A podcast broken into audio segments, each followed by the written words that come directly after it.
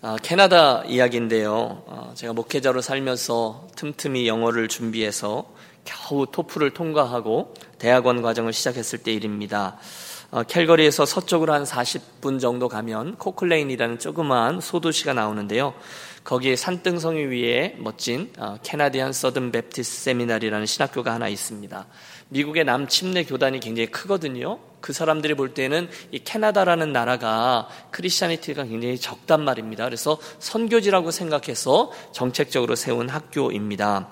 거기 가서 이제 새 학기 어, 공부를 하게 되었는데 하루는 수업을 마치고 집에 돌아왔는데 집안 공기가 심상치 않습니다. 하루는 수업을 어, 그 아내가 의 눈이 이렇게 퉁퉁 부어 있는 거죠. 그래서 왜 그러냐 물었더니 너무너무 억울한 일을 당했다는 겁니다. 어, 그게 뭐냐면 그 동네가 동양인이 거의 없는 백인들로 이루어진 동네인데 달라스토어의 물건을 사고 집에 왔다가 그게 잘 여의치 않아서 그걸 다시금 return하러 갔는데 아, 자기는 그런 물건을 팔지 않는다고 아주 제 아내를 우스운 사람으로 만들어 버렸다는 거예요. 마음이 여린 아내가 그때는 영어도 더 서툴 때였는데 기가 막히면 또 말도 잘 안 나오잖아요. 그래서 너무너무 억울하고 모멸감을 느끼고 그래가지고 집에 와서 억울해서 울고 있는 거예요. 여러분 제가 착하잖아요. 마음 저도 막 화가 나서 바로 쫓아 내려가는 거죠. 여러분 값나가는 물건이면 제가 말도 안 합니다. dollar store 물건인데 1달러 몇 센트 정도 하는 그런 것이었어요. 씩씩대며 운전하고 내려가는데 한 5분 가는데 별 생각이 다 드는 거예요. 내가 이걸 들어가면서 소리부터 지르고 시작할까? 아니면 경찰서부터 먼저 가서 인종차별 문제로 화하여서 아주 겁을 주면서 들어갈까? 그렇지만 신사적으로 나가기로 마음을 먹습니다. 주인에게 갔어요. 정중하게 항의했습니다. 나는 목사다. 나는 이 정도 일로 화를 낼 사람이 거짓말할 사람이 아니다. 내 아내가 이걸 바꾸러 왔는데 네가 그런 물건 안 팔았다고 하면 우리가 거짓말쟁이가 되는 게 아니냐. 생각 좀 해봐라. 이 정도 가격의 물건 가지고 이렇게 심각하게 나오는 사람이 어디 있냐. 내 아내를 향한 너의 그 반응과 조소 섞인 눈빛 그리고 옆에 있었던 사람들이 이렇게 힐난하면서 쳐다보는 그런 것들 때문에 내 아내가 큰 상처를 받았고 나는 이게 굉장히 심각한 문제라고 생각한다. 이렇게 이제 겁을 준 거죠. 그런데 이 백인 아저씨가 그런데 끝까지 버티는 거예요. 나는 네 아내가 거짓말이라고 한 적이 없다. 어? 그건 우리 가게 문제, 물건이 아니다. 여러분 제가 너무너무 화가 난 거예요. 그래서 제가 뭘 어떻게 했는지 아세요? 그때부터 거기서 무작정 버티고 서 있었습니다. 10분을 어, 버티고 20분을 버티고 30분. 물론 저는 그분의 장사를 방해하지 않습니다.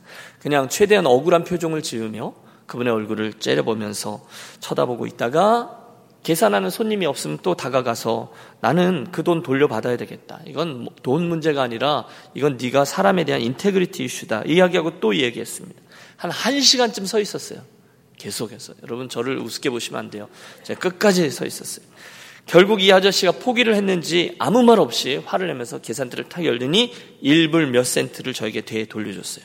속으로 그랬겠죠. 아, 오늘 정말 재수없게 희한한 아시안한테 걸려가지고 뭐 그러거나 말거나 저는 그 1불 몇 센트를 가지고 제 아내에게 아, 들려주며 깊은 위로를 전했습니다. 그래서 그랬는지 그 쉽지 않은 인생, 이민자로, 유학생으로, 목회 여정에 제 아내는 도망가지 않고 지금까지 함께 해주었습니다.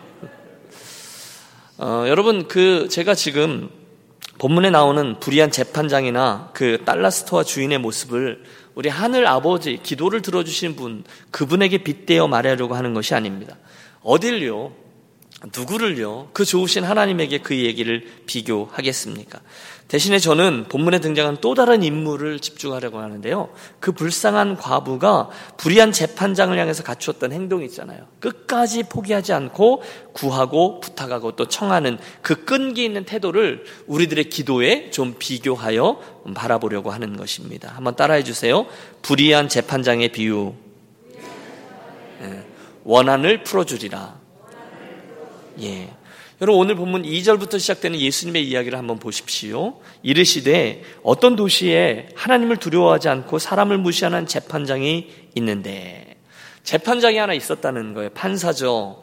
여러분 보통 유대인 공동체는요. 재판장은 누가 하냐면 그 마을의 장로 또 지도자들 그들로 이루어졌는데 그들의 역할은 뭐냐면 그 소도시마다 공동체마다 있어지는 그런 분쟁들을 해결해서 하나님이 가장 중요하게 여기는 가치죠. 샬롬을 감당해야 되는 거예요. 당연하죠. 성경은 분명히 말합니다. 가난한 사람이라고 해서 그 재판을 불리하게 내려도 안 되고 반대로 그들이 가난하거나 부자라고 해서 두둔해서도 안 되고 뇌물을 받아도 안 되고 나그네나 고아라고 해서 억울하게 해서도 안 된다. 분명히 규정합니다. 그런데 이 재판장은 어떤 일인지 하나님을 두려워하지도 않고 사람을 무시하기까지 했습니다. 오늘 얘기를 자세히 보면 예수님께서도 실제로 이 사람을 묘사할 때 불의한 자라고 저를 두 번이나 얘기합니다. 맞아요. 그는 불의한 사람이었어요. 또 다른 등장인물도 소개되죠. 한 불쌍한 과부가 있었다는 거예요. 3절입니다. 그 도시에 한 과부가 있어 자주 그에게 가서 내 원수에 대한 나의 원한을 풀어주소서 하되 여러분 유대 사회에서는요 생존을 주장할 수 없는 아니 생존을 위한 보호자가 없이 자기의 권리를 주장할 수 없는 이들이 있었으니 과부였다는 거예요. 그 과부들은요 남편이 없는 그 유대 사회에서 그런 사람들은 누군가가 공동체가 돌봐주지 않으면 살 수가 없어요. 불쌍한 이들이에요. 여러분 왜 우리가 룻기 다룰 때 나오미와 룻 기억하시죠? 그 마을 사람들의 극률 또 특별히 보아스란 사람의 보살핌이 없었다면 그들은 아무런 가능성이 없었습니다. 힘도 없고 돈도 없고 보호자도 없어요. 억울한 일을 당해도 하소연할 곳이 없는데 그녀가 누군가로부터 재산상의 불이익을 당해서 빼앗겨 버린 거예요. 문제는 그녀가 누군가에게 가서 도움을 얻을 수가 없었다는 겁니다. 설상가상 그 재판장이 그녀의 유일한 희망인데 그녀를 도와줄 생각을 안 하는 거죠. 억울함을 풀 길이 없어요? 변호사가 없어요? 뇌물이라도 좀 먹이려고 하는데 재산도 없어요? 도저히 방법이 없습니다. 그래서 그녀가 최후로 남겨두는 유일한 방법을 쓰죠. 뭡니까? 계속해서 그 재판장을 따라가서 매달리는 겁니다. 반복하여 부탁하는 거예요. 조르는 거예요. 여러분, 모든 법 위에 있는 법이 하나 더 있잖아요. 때법이 있는 거죠. 재판장님, 저의 억울함을 풀어주세요. 저를 도와줄 분은 당신밖에 없어요. 그런데 여러분, 재판장이 어떤 사람이었다고요? 불의한 사람이었거든요. 돌아가시오. 아주 냉정하게. 더 이상은 방법이 없어요. 냉정하게 그녀의 팔을 뿌리치고 쾅 문을 닫고 들어가 버립니다. 저는 여쯤에서 상상력을 동원해 봅니다. 그녀가 그대로 물러서지 않습니다. 본문에 보면 그녀에게 원한이 있었어요. 원한. 그런데 재판장이 그녀를 무시했어요. 원한이라 그랬는데 여러분 여인이 한을 품으면 어떻게 돼요? 예, 뭐 예. 뭐 그런 표현이 있죠. 여인이 한을 품으면 방법이 없어요. 무시무시한 일이 벌어집니다. 그녀 그, 그 재판장을 물고 늘어집니다. 매일매일 뭐 상상력이죠. 뭐 법원 앞에 가서 서 있는 거예요. 아, 나왔다. 재판장님, 저를 좀 도와주세요. 제 원한을 풀어주세요. 어? 그녀를 못 본 척하고 버스를 타면 그녀도 같이 올라탑니다. 제 이야기 좀 들어보세요. 집에 들어가서 문을 잠궈버리면 문을 두둥깁니다. 아니, 재판장님, 죄를 좀 도와주십시오. 아니, 한밤중에서도 꽝꽝꽝꽝꽝. 저는 정말 억울합니다. 재판장님 도와주시지 않으면 저는 죽을 수밖에 없어요. 돌아가요, 이 밤에. 안 그러면 경찰을 부르겠어. 하지만 그녀는 포기하지 않습니다. 띠디링 이메일도 보내고요. 카톡, 예, 카톡도 보냅니다. 겨우 잠이 들었다가 아침에 출근하려고 문을 열면 그 여인이 문 앞에 와서 서 있습니다. 깜짝 놀랄 일이 한두 번이 아니에요. 한을 품었다고요. 작정을 한 거예요. 어디를 가려다가도 문을 열고 밖을 살폈을 겁니다. 아, 다행히 그녀가 안 왔네? 살짝 나가는데 뒤에서 재판장님! 이렇게 잡는 거예요. 제 억울함을 풀어주세요. 제 형편을 불쌍히 여겨 주세요. 여러분 지금 저를 따라오고 계신 거죠? 네. 여러분 당해보지 않은 분은요, 이거 감당 못합니다.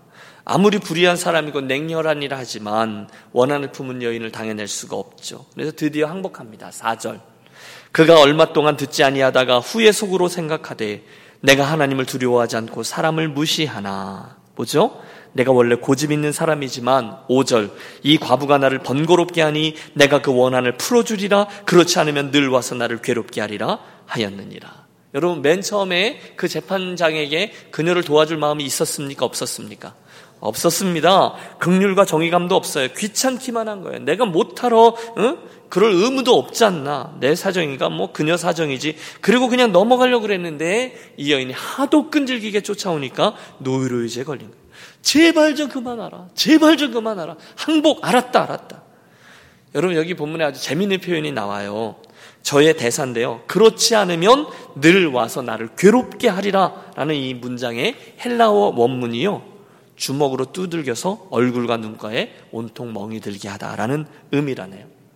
그러니까 이 여인이 얼마나 이 사람을 못 살게 구는지 한번 상상해 보십시오. 들들들 볶는 거죠. 그렇게 괴로워요. 그래서 저가 포기합니다. 알았다. 들어줄게. 들어준다니까.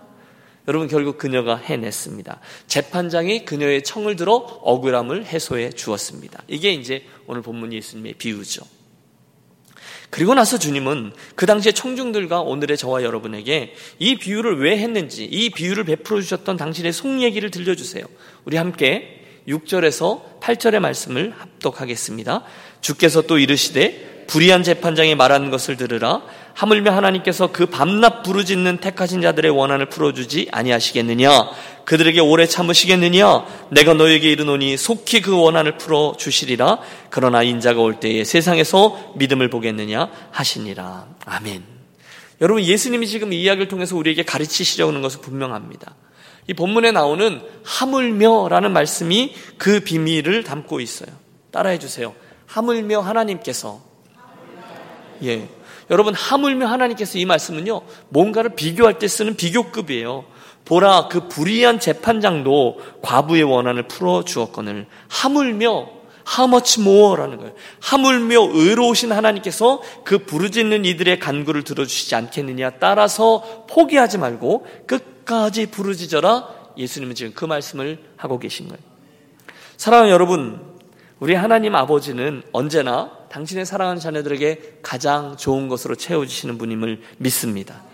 또 그분은 우리들의 필요를 아시는 분임을 믿습니다. 가장 좋은 걸로 주시는 분이세요. 그런데 신비로운 것은 물론 하나님이 우리들의 필요를 다 알고 있기 때문에 먼저 다 알아서 은혜를 베풀 때도 있으세요.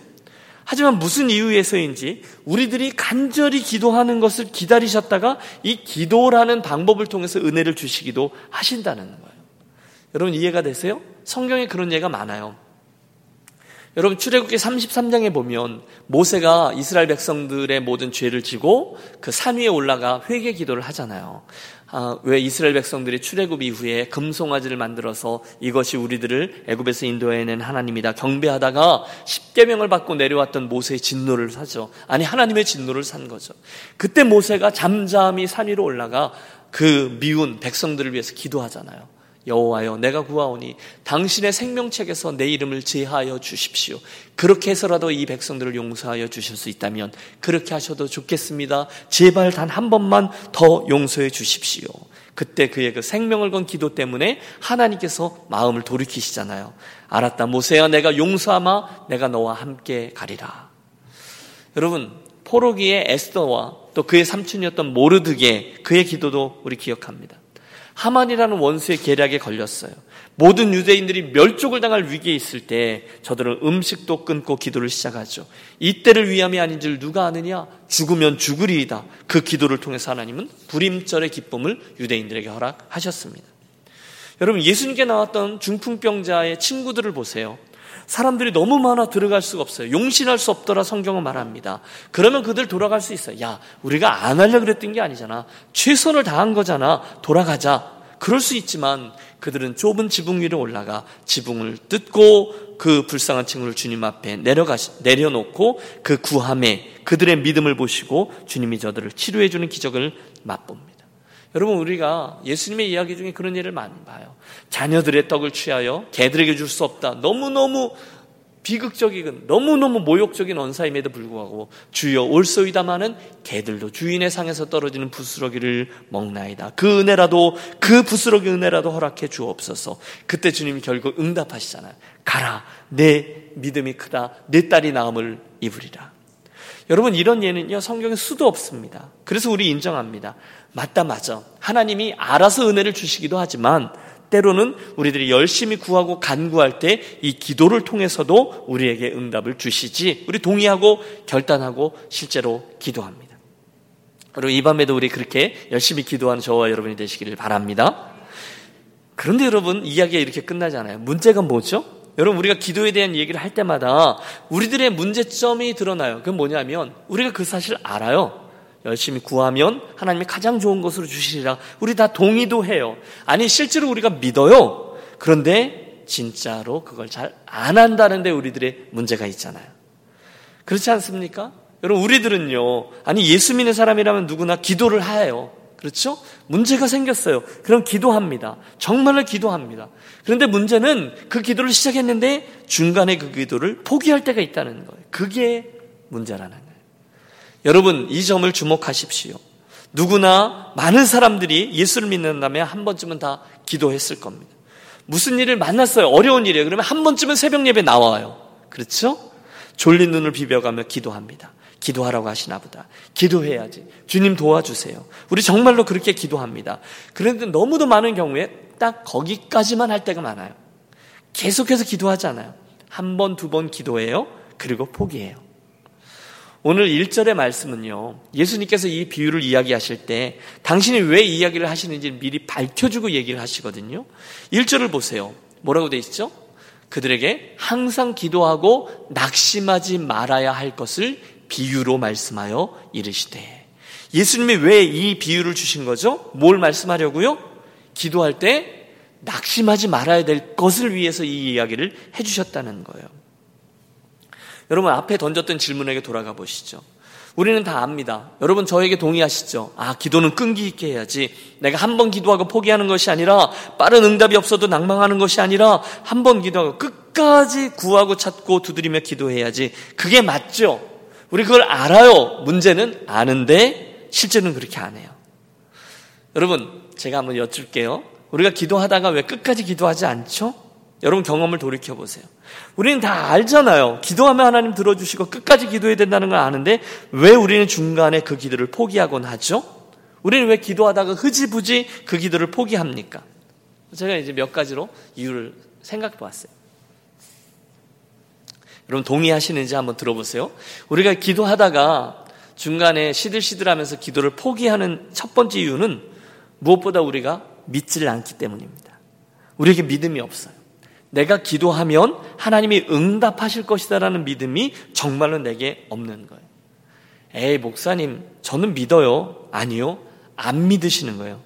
여러분, 이 사실을 분명히 인정하셔야 돼요. 우리가 왜 기도를 안 하죠?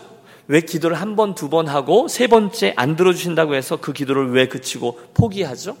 안 믿는 거예요. 기도하면 하나님이 들으시고 반드시 응답하신다라는 걸 나는 믿는다고 생각해요. 그런데 진짜는 안 믿는 거예요. 그 기도에 대해서 하나님이 지금 내가 기도하는 이 기도를 들으신다라는 것에 대한 믿음이 없어요. 기도하면 하나님이 듣고 응답하신다 확신이 없는 거예요. 그러니까 하다가 안 하는 겁니다. 한 번 했는데 응답이 없어. 에이, 이건 안 되는 건가 보다. 차라리 내가 길을 찾아보자. 라고 일어서요. 이게 뭐냐면, 진짜로는 안 믿는 거예요. 그래서 낭망하고 포기합니다. 여러분 잘 생각해 보세요. 내가 그런지 아닌지. 두 번째, 우리가 기도하다가 포기하는 이유는요, 사실은 그 기도하는 그 문제가 아주 절실하지 않기 때문에 그럴 수도 있어요. 그렇죠? 기도는 하는데 정말로 하나님 이 문제를 반드시 해결해 주셔야만 합니다라는 절실함이 나에게 없어요. 이 문제가 그 정도로 중요하지 않아요. 그래서 기도는 하지만 이 기도를 하나님이 반드시 들어주셔야 되겠다라는 생각까지는 가지 않고 그냥 아쉬운 대로 그러면서 가는 거예요. 해주시면 좋고, 안 해주시면 좀 아쉽고, 그래서 우리는 기도를 시작하지만 절실하지 않기 때문에 중간에 관두는 겁니다. 여러분, 혹시 그런 기도 안 해보셨어요? 세 번째, 우리가 기도를 그치는 이유는요, 내가 그 기도를 할 때 이 기도가 하나님 뜻에 맞는 것인지 아닌 것인지에 대한 확신이 없기 때문이기도 해요. 도대체 이게 나의 육신의 정욕을 위해서 구하는 기도인지 아니면 하나님께서 기뻐하시는 기도인지 확신이 없어요. 그러니까 기도하다가 한 번 해보고 바로 안 들어주시면 에이, 하나님의 뜻이 아닌가 보지. 그리고 그칩니다. 그래서 포기합니다. 그리고 나서 마지막 네 번째 경우는 여러분 저는 제 생각에는 우리가 기도를 중간에 포기하는 가장 큰 이유가 이거라고 생각하는데 그것은 바로 하나님의 침묵 때문입니다. 여러분 따라해 주세요. 하나님의 침묵. 하나님이 침묵하시는 게 우리들의 기도를 그치게 만드는 가장 큰 이유라는 거예요. 여러분 그렇게 기, 경험해 보셨죠? 나는 목이 터져라 기도해요. 한 달 동안 작정 기도하고 그러는데 하나님 너무도 자주 당신은 침묵으로 우리에게 반응하세요. 그래서 나는 한 번 기도하고 두 번 기도하고 한 세 번쯤 금식하며 기도하면 하나님 무슨 힌트라도 좀 주셔야 되는 게 아니겠어요? 그렇게 생각하는데 하나님 여전히 침묵하세요. 그래서 기도는 하지만 여러분 안개 속을 걷는 것처럼 기도하실 때가 종종 있으시죠? 여러분 그런 경험 있으세요? 없어요? 있으세요. 그래서 그때 여러분 그때에도 이 사실을 꼭 기억하세요. 그때에도 우리는 그 기도를 그치면 아니 된다는 거예요. 그때도 계속해서 포기하지 말고 나아가라는 거예요. 왜? 주님이 지금 이 이야기에서 그 이야기를 하는 거예요. 여러분, 하나님이 침묵하신다고 해서 상처받으신 분 혹시 계시죠? 하나님이 말씀하지 않으신다고 해서 삐지신 분 계시죠? 그런데 여러분, 이걸 아셔야 돼요. 하나님의 침묵은 우리 중에 한 명, 두 명만 경험한 게 아니라는 거예요. 아니, 하나님의 침묵은 너무너무 흔한 하나님의 반응입니다. 저도 하나님의 침묵을 경험하곤 합니다. 어떤 기도는 한 20년 기도했는데 하나님 침묵하시는 기도도 있어요. 열심히 기도해요. 그런데 하나님은 말씀을 안 하세요. 그래서 답답하잖아요. 이러면 중간에 막 화도 내죠. 하나님 언제까지 이러실 거예요? 왜 그렇게 아무 말씀도 안 하세요? 그런데 여러분 아세요? 너무너무 귀한 믿음의 선진들, 너무너무 귀한 믿음을 가지고 있었던 우리 믿음의 선배들조차도 하나님의 동일한 침묵을 경험하면서 답답해 했습니다. 여러분 이 사실을 기억하면서 위로를 받으시기 바랍니다. 아, 그 원래 그런 것이구나. 여러분 시편 기자들이 얼마나 귀한 믿음을 가졌어요. 그런데 시편 기자들이 이렇게 외쳐요. 여호와여 어찌하여 멀리 서시며 어찌하여 환란 때에 숨으시나이까. 여러분 시편 기자가 하나님한테 왜 숨어 계시냐라고 따지고 있는 겁니다. 하나님이 침묵하고 계시다는 거예요. 그걸 항의하고 있어요. 여호와여 어느 때까지니까 나를 영원히 잊으시나이까 주의 얼굴을 나에게서 어느 때까지 숨기시겠나이까 나의 영혼이 번민하고 종일토록 마음에 근심하시기를 어느 때까지 하오며 내 원수가 나를 치며 자랑하기를 어느 때까지 하리이까. 여러분 무슨 의미예요? 하나님 언제까지 이러실 겁니까? 하나님 왜 말씀 안 하시는 겁니까? 입장 좀 바꿔놓고 생각해 보세요. 지금 이게 그 기도입니다. 나중에는요 분통을 터트립니다. 하나님 나 어째 나를 버리셨나이까? 어째 나를 멀리하며 돕지 아니하시오며 내 신음소리를 듣지 아니하시나이까? 내 하나님이 내가 낮에도 부르짖고 밤에도 잠잠하지 아니하오나 응답하지 아니하시나이다.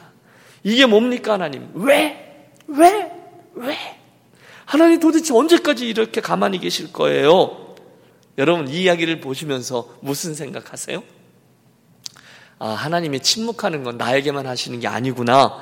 하나님은 원래 우리들의 기도에 침묵하시는 분이구나. 여러분 이런 사실을 여러분 캐치하시기를 바래요. 나만 그렇게 이렇게 뭐야 괄세하시는 게 아니다 이 말입니다. 여러분 함께 기억하고 싶습니다. 하나님은 우리들의 기도 있잖아요. 왜 언제까지 도대체 라는 기도에 그 질문에 그 항변에 대답하지 잘 대답하지 않으시는 분이세요. 여러분 그걸 아셔야 돼요. 하나님은 나의 이 질문에 반드시 응답해야 될 의무가 없으신 분이세요. 여러분 동의하세요? 여러분 저는 압니다. 이유가 있어요. 하나님 나를 사랑하지 않기 때문이 아니라 제가 못 알아듣기 때문이라고 말입니다. 여러분 만에 하나 제가 하나님 왜 도대체 왜 라고 막 물을 때 하나님께서 심경의 변화를 일으키셔서 정말로 지금 하나님이 나에게 왜 침묵하고 계신지 당신의 그 어마어마한 섭리를 제게 설명해 주신다면 여러분 제가 그걸 다 알아 이해하게 될까요? I don't think so입니다. 저는 하나님의 그 설명과 하나님의 그 무궁무진하신 하나님의 그 지혜와 섭리를 제 좁은 이성의 한계로 다 듣고 알아들을 수 없다라고 생각해요.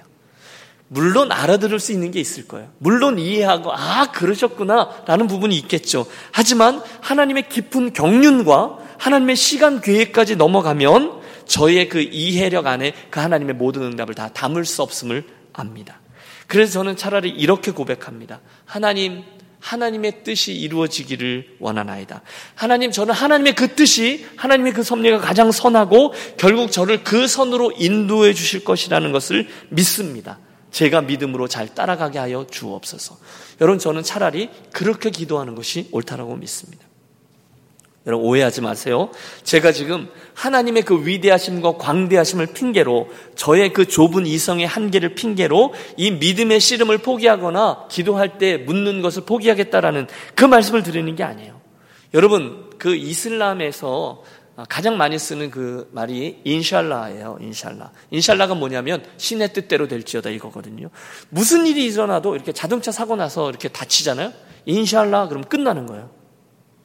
여러분 이해가 되십니까?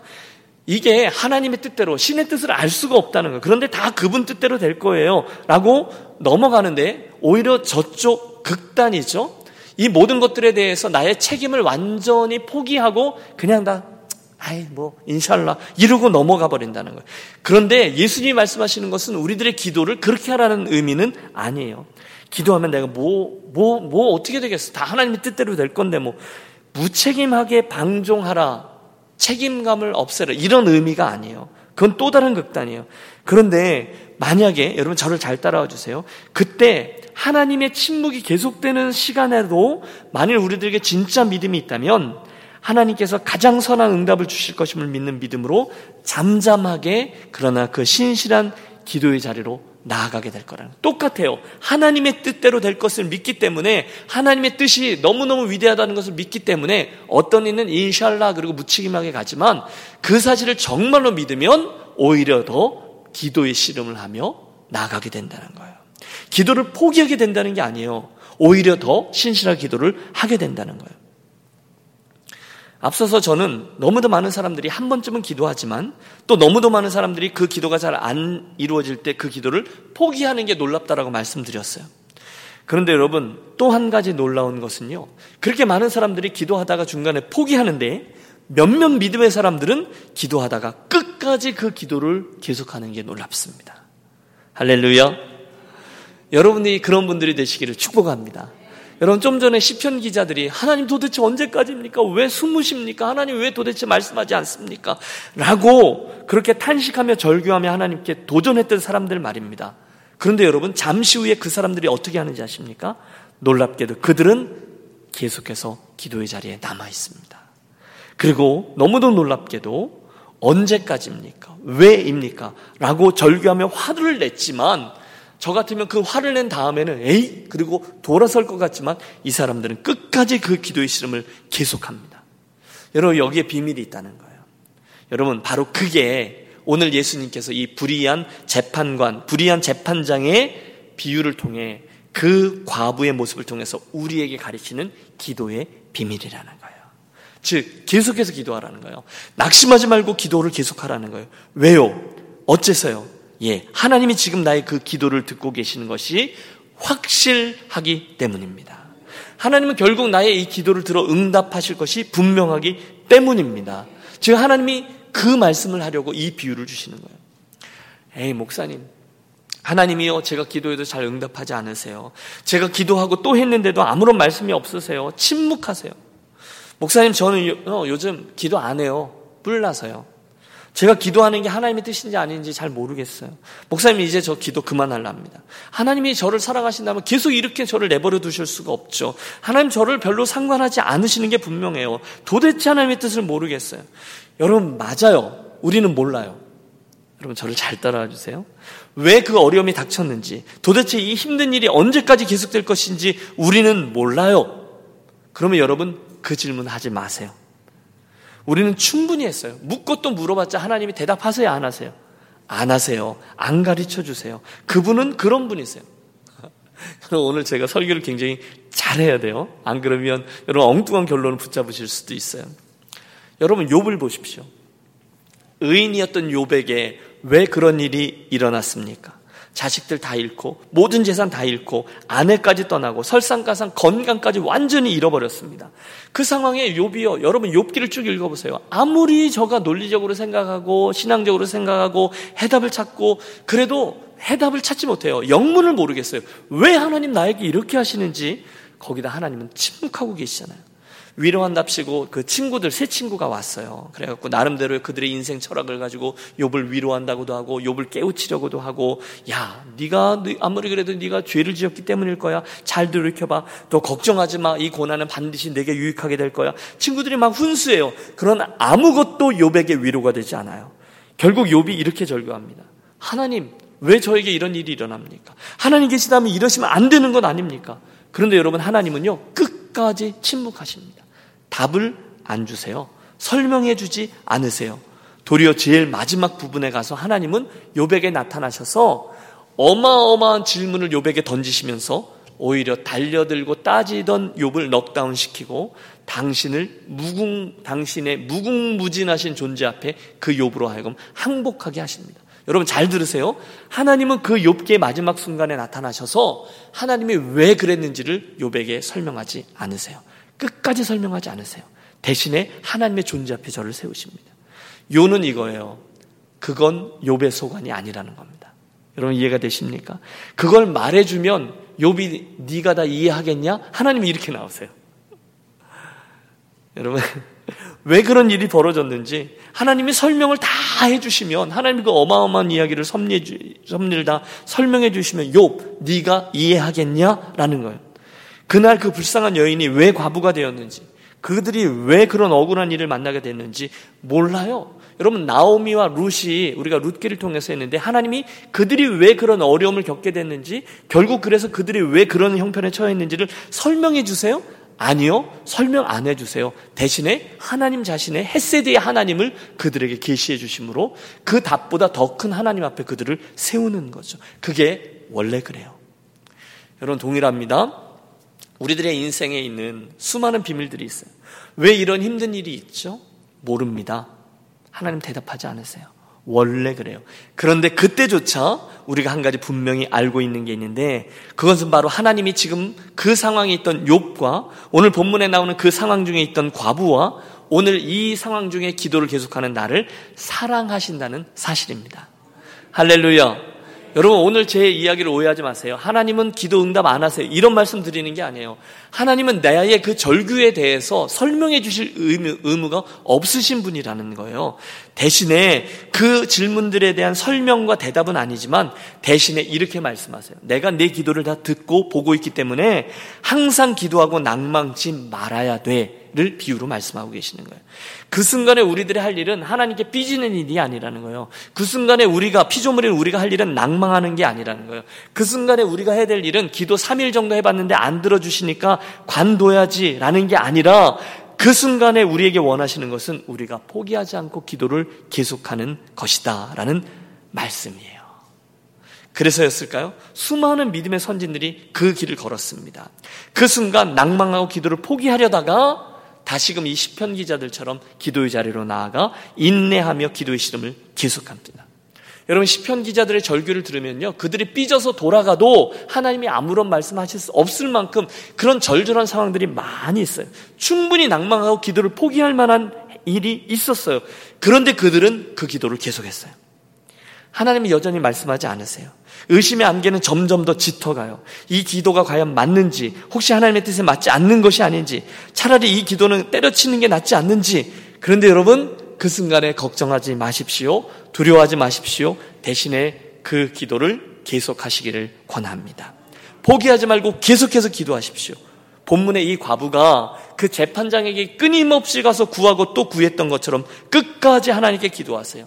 나의 한을 풀어주세요. 이 기도를 들어주세요. 낭망하지 말고 기도하세요. 왜요? 그 기도는 반드시 그 기도를 듣고 보고 계신 하나님에 의해서 응답을 받게 될 것이기 때문에 그렇습니다. 여러분, 하나님은 우리에게 설명해 주지 않으세요. 그러나 그 기도는 반드시 응답하세요. 원래 그런 거예요. 우리들의 마지막 포인트입니다. 어떻게 응답하시죠? 여러분 하나님이 우리에게 응답하시는 기도의 패턴들을 여러분 이 밤에 붙들려고 해요. 그리고 그걸 가지고 우리들은 믿음을 굳게 하고 기도의 자리로 나아가려고 하는 거죠. 몇 가지가 있어요. 첫째 여러분 만일 나의 기도가 그 순간 하나님의 마음에 합한 기도라면 틀림없죠. 하나님은 저와 여러분의 그 기도에 그대로 응답해 주십니다. 내가 A를 구해하면서 기도했어요. 그런데 하나님이 A의 응답을 주실 때가 있다는 거예요. 여러분 그렇죠? 우리들의 모든 기도가 다 그랬으면 얼마나 좋겠어요. 둘째, 그런데 혹시 여러분 우리들에게 있는 그런 두려움이 있어요. 여러분 이걸 잘 따라오시고 이 네 가지를 놓고 기도할 겁니다. 그것은요 두 번째인데 내가 구하는 기도가 어린아이의 기도 같아서 하나님이 기뻐하시지 않을지도 몰라. 그럴 때는 어떻게 될까요? 그때조차도 우리가 기도하고 또 간구하면 하나님께서 더 좋은 것을 우리 삶에 주시고 그걸 깨닫게 되는 경우가 있어요.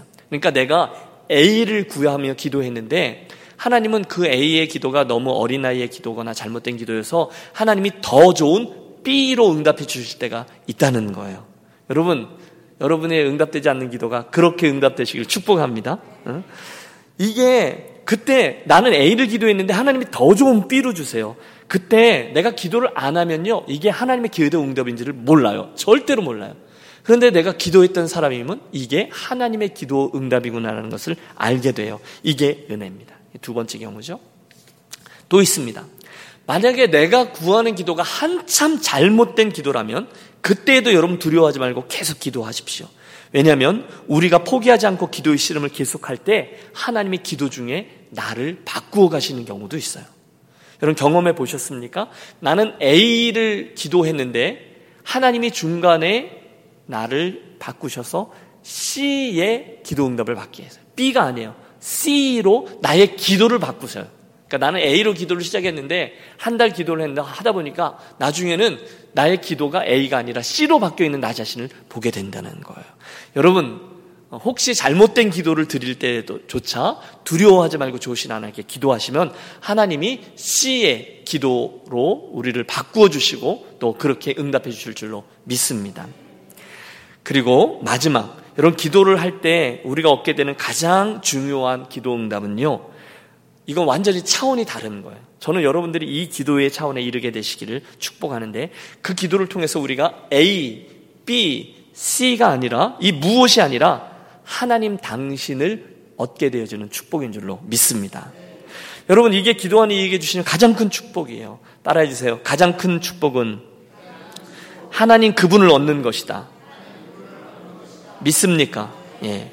물론 우리가 간절히 기도해서 우리의 이 문제가 그대로 해결된다든지 또는 그 문제를 뛰어넘던지 하는 것도 틀림없이 기도의 응답이에요. A, B, C 다 기도의 응답이에요. 하지만 더 큰 축복이 뭔지 아세요? 기도하다가 우리가 그 기도를 통해서 하나님께 계속 나아가게 된다는 거예요. 그분과의 관계 속으로 들어가게 된다는 거예요. 기도 중에 하나님의 마음을 알게 되는 거예요. 기도하다가 보면 어, 하나님이 원하시는 것은 무엇이 아니라 하나님 그분 자신을 주려고 하시는 것이구나 보고 감탄하게 되는 거예요. 오와 하고 하나님을 찬양하게 되는 거예요. 오와 우리 하나님이 이런 분이구나 깨닫게 되는 거예요. 그래서 결국 우리가 기도를 위해서 A를 구하고 B를 구했지만 결국은 하나님 그분을 얻게 되어주는 결과에 이르게 된다는 거예요. 여러분 욥이 기도하다가 결국 제일 마지막에 뭐라고 고백하는지 아세요? 그는 결국 자기가 던졌던 그 모든 질문에 대한 해답은 얻지 못해요. 그러나 그것들과는 상관없는 어마어마한 해답을 얻게 되고 이렇게 고백합니다. 내가 죽게 대하여 귀로 듣기만 하였사오나 이제는 눈으로 주를 배웁나이다. 여러분 이게요. 욥이 구했던 질문에 대한 대답들보다 어마어마한 하나님 자신을 주신 거죠. 하나님이구나, 하나님이구나. 욥은 정말 행운하였습니다. 어떤 모임에 가서 이제 자기를 소개하는데 이렇게 자기를 소개하는 분이 계세요. 저는 이러이러한 일들을 좋아하고 정말로 그 일에 재능이 있고 그 일하는 게 기쁩니다. 혹시 여러분이 그 일에 대해서 저희 도움이 필요하시면 언제든지 말씀하세요. 제가 기쁨으로 섬기겠습니다. 정말로 그게 좋아가지고 언제든지 여러분 저를 많이 괴롭혀 주시기를 바래요. 이렇게 소개하는 분이 있다 치겠습니다. 그 뜻이 뭡니까? 그분은 그걸 정말로 좋아하는 거예요. 망설이지 말고 자기를 괴롭혀 달라는 부탁이에요. 그게 그분을 기쁘시게 하는 거죠. 오늘 이 비유를 주시는 주님의 마음이 그런 게 아닌가 생각해 봅니다. 여러분, 그분은 저와 여러분을 위해서 가장 좋은 것으로 주기를 기뻐하시는 분인 줄로 믿습니다. 준비를 하고 계세요. 그걸 기뻐하세요. 가장 좋은 것으로 너에게 주지 않겠느냐. 가장 좋은 것, 성령을 주시지 않겠느냐. 그런데 답답하세요. 근데 왜 안 구하니? 그런데 왜 청하지 않니? 그런데 왜 나를 괴롭히지 않니? 그래서 이 뷰가 나온 겁니다. 그러므로 여러분 이 밤에 우리 다른 것을 다 접어두고 오늘 예수님의 말씀에 등장한 이 과부를 따라서 그대로 하겠습니다. 불의한 재판장도 구하고 찾고 또 부르짖고 했을 때 그 청을 들어주었는데 하물며 너희 하늘 아버지께서 구하는 자에게 좋은 것으로 주시지 않겠느냐. 여러분 이 말씀을 그대로 믿고 우리 그대로 함께 구하겠습니다. 여러분 구할 거 많으시잖아요. 영적인 축복도 구하시겠습니다. 육체의 건강도 구하겠습니다. 세상적인 형통도 구하십시오. 앞길을 열어달라고 구하겠습니다. 아, 이건 나의 육신의 정력을 위해서 구하는 기도가 아닐까. 여러분, 그 걱정은 두 번째 하세요. 구하십시오. 잘 하나님 나에게 묶여 있는 것들을 풀어 주세요라고 기도하겠습니다. 물질도 좀 많이 달라고 구하겠습니다. 우리 교회 새 가족들도 좀 달라고 구하겠습니다. 교회 학교 부흥을 위해서 구하겠습니다. 좀 더 하나님 기뻐하시는 믿음과 순종의 교회가 되게 해달라고 구하겠습니다. 여러분 아쉬운 거 있으시죠? 구하겠습니다. 간절히 구하겠습니다. 하나님께서 하나님의 마음에 합한 대로 가장 선한 것들로 우리들의 삶에 응답해 주실 줄로 믿습니다. A의 응답, B의 응답, C의 응답, 아니 하나님 자신을 주는 응답. 여러분 이 밤에 바로 그런 놀라운 기도를 체험하게 되고 또 그 비밀을 위해서 놀라운 기도를 시작하게 되는 축복의 시간이 되시기를 축복합니다. 기도하겠습니다. 하나님 아버지, 오늘 주신 이 예수님의 비유, 이 말씀에 따라 사랑하는 우리 유니온의 가족들 모두 다 낭망하지 않고 구하고 찾고 두드리는 믿음의 씨름을 잘 감당해서 결국 내가 원하는 응답 A와 하나님이 원하시는 응답 B와 나아가 하나님 당신 자신을 응답으로 받아 누리고 간증하는 C, D 이 모든 것들을 알게 되는 복된 성도들과 우리 교회만 되게 하여 주시옵소서. 예수 그리스도의 이름으로 기도하옵나이다. 아멘.